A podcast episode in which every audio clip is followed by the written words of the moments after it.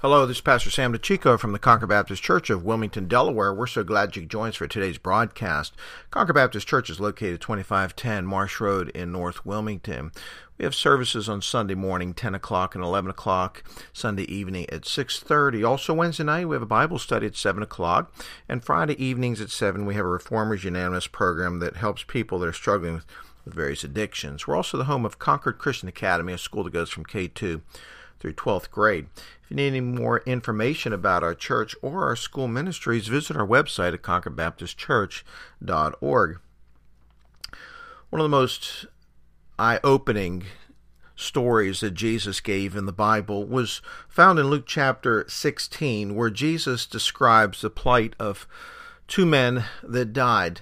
The Bible speaks about the afterlife uh, in very limited terms. Uh, we don't know a lot about heaven. We don't know a lot about hell. We are given glimpses of both places. We do know that uh, heaven is probably spoken of more in the Bible uh, concerning what it looks like, what some of the activities would be in heaven. And uh, there is certainly enough information for us to, to get a glimpse of uh, what shall come to be someday if we are saved and, and going to heaven. Hell, on the other uh, side, is uh, is not described too often. In fact, uh, it's very limited in what um, the Bible says about hell. We do know it's a place of darkness, a place of torment, uh, a place of loneliness, a place in which um, there'll be weeping and wailing and gnashing of teeth. Uh, we know that eventually, after the final judgment, that the, those who have died and have gone to hell will eventually be cast to the lake of fire, as Revelation speaks about the final judgment.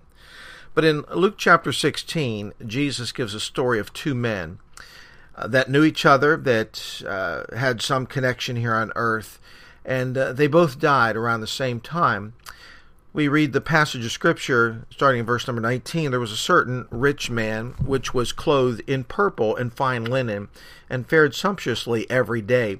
And there was a certain beggar named lazarus which was laid at his gate full of sores and desired to be fed with the crumbs which fell from the rich man's table. Moreover the dogs came and licked his sores. We're introduced to two men here with totally uh, opposite lifestyles. A rich man whose name is not given, clothed in purple, which would be the most expensive uh, clothing that a man could wear, meant that he was very wealthy, and that uh, he fared sumptuously every day. He lived well, he ate well. Uh, he had servants, I'm sure. He owned probably a lot of property, probably had uh, whatever he wanted in life.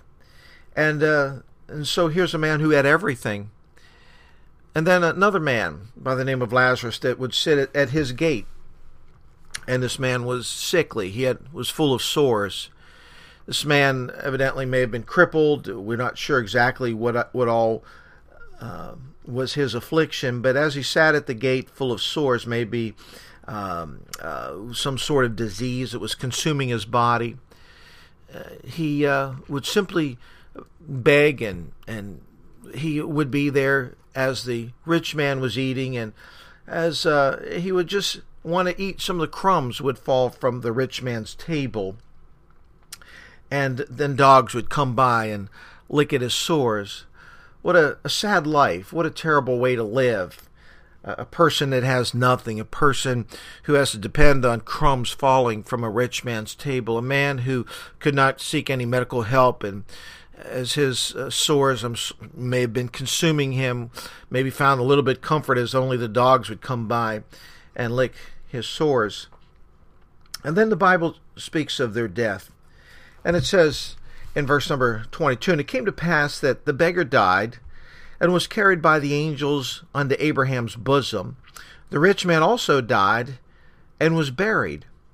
And so they both die and uh, their death evidently was very close to each other. The apparently that the beggar died first, and uh, a beautiful picture of his death is described that as angels carried him into Abraham's bosom. Abraham, of course, being the father of the Jews, representative of the great patriarch of God, uh, represented heaven, represented paradise. And as he died, he went to be with God. He went to be with Abraham. He went to be with all the saints of God, all the ones who had gone before him. The angels carried him. And here's a, a beggar now that is welcomed into heaven as uh, he enters into heaven. Uh, there, of course, is the heavenly host. The Bible doesn't describe all, in this particular passage, all that was going on in paradise at that time, but it does say that he was in Abraham's bosom. And then uh, it simply says that the rich man also died and he was buried.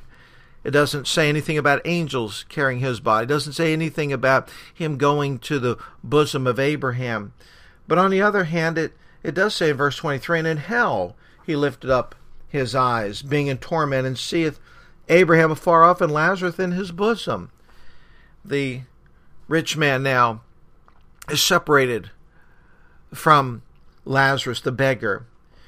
He is not in Abraham's bosom. He's not in heaven, but in hell he lifts up his eyes in torment. And as he is in torment, he has a vision. He can see Abraham far off, and, and he can see Lazarus. He recognizes Lazarus. He knows that this is the same beggar that sat uh, and, and ate the crumbs that fell from his table. What a opposite uh, uh, ending for these two people's lives. Here's a beggar that had nothing, and now he has everything. He's comforted in heaven. He has everything that he could ever ha- ever want. And here, on the other hand, is a beggar. Uh, I'm sorry, is uh, is Lazarus, the rich man, uh, who has absolutely nothing. Notice uh, that the rich man turns into a beggar now. He is the one that is crying out. He's the one that needs something. He was used to having everything in life, but now he has absolutely nothing.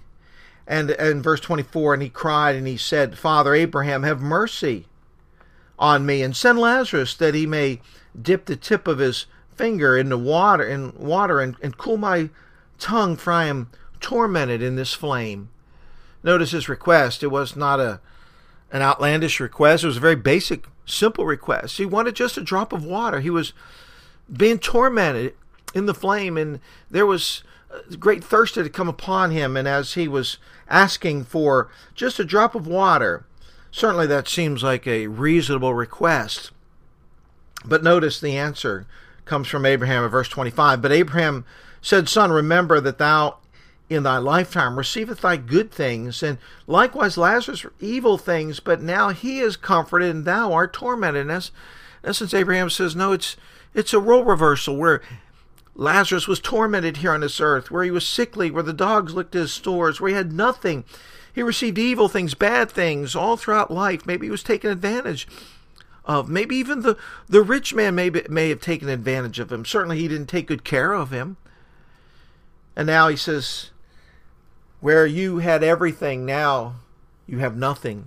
Where Lazarus had nothing, now he has everything.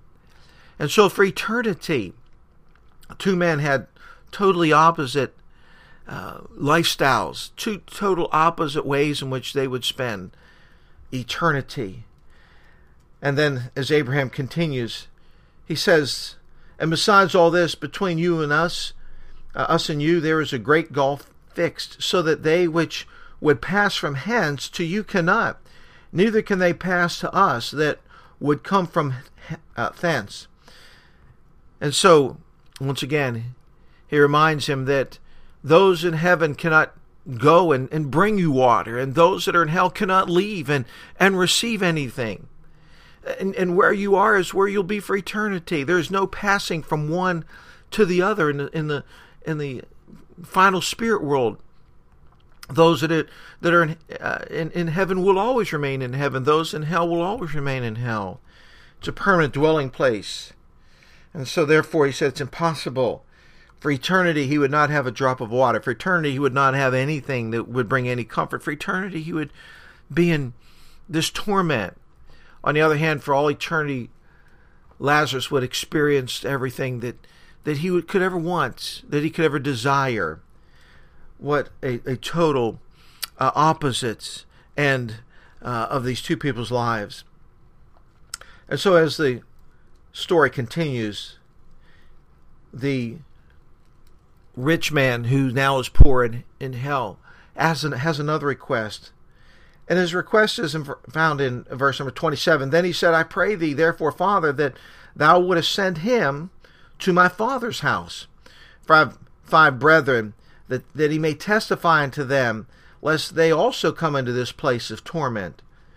Another request is, is once again is a reasonable request. He said, "Send Lazarus from the dead. Tell him to go and to my five brothers and and, and speak about this terrible place." called hell and, and, and warn them so that they don't come here also. Notice he has a great burden, a great compassion for his, his five brother because they were just like him. They were rich. They could care less about things in life. And, and so he begs them to, begs uh, uh, for, for uh, Abraham to send Lazarus there. But notice the, this request was denied likewise. As Abraham says in verse number 29, saith unto him, They have Moses and the prophets, let them hear them. Uh, and he said, Nay, father Abraham, but if one went unto them from the dead, they will re- repent. And he said unto him, If they hear not Moses and the prophets, neither will they be persuaded though one rose from the dead. There's a lot of powerful messages, a lot of powerful statements that are given in this, this passage of scripture from Jesus.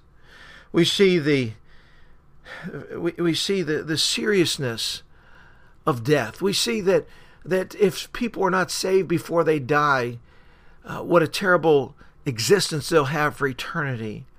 It warns us uh, that that throughout life, if we have everything, but if we don't have Christ, we have nothing. The rich man died and went to hell not because he was rich, but because he had not received Christ as Savior. He put all his trust, trust in his riches, and and so therefore he didn't need Jesus. He didn't need anything. He didn't need forgiveness. The beggar, on the other hand, had absolutely nothing on earth, but he had Christ. He had faith that, that saved his soul. Jesus said, What shall it profit a man if he gain the whole world and lose his own soul? And certainly, here's a man who gained great things on this earth, but he lost his own soul. The story also reminds us that there's, there is constant torment in a place called hell. It reminds us also that there's constant joy in a place called heaven. And for eternity, people either will have this wonderful existence or will have a miserable existence.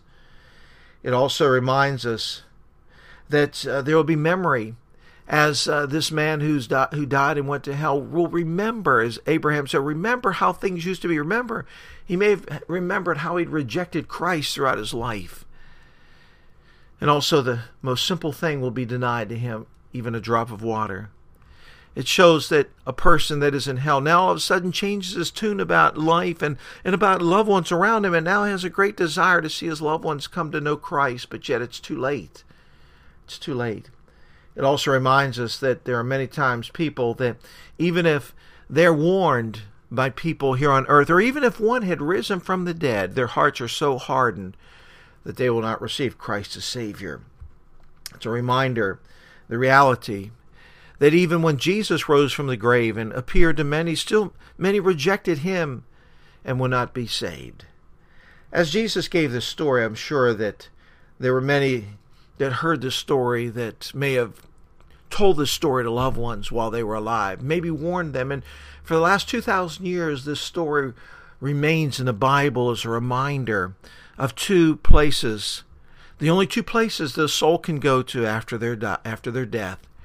And I hope this day that as we contemplate our soul, do we know for sure that Christ is our Savior? If so, we have the riches and glory as Lazarus the beggar had.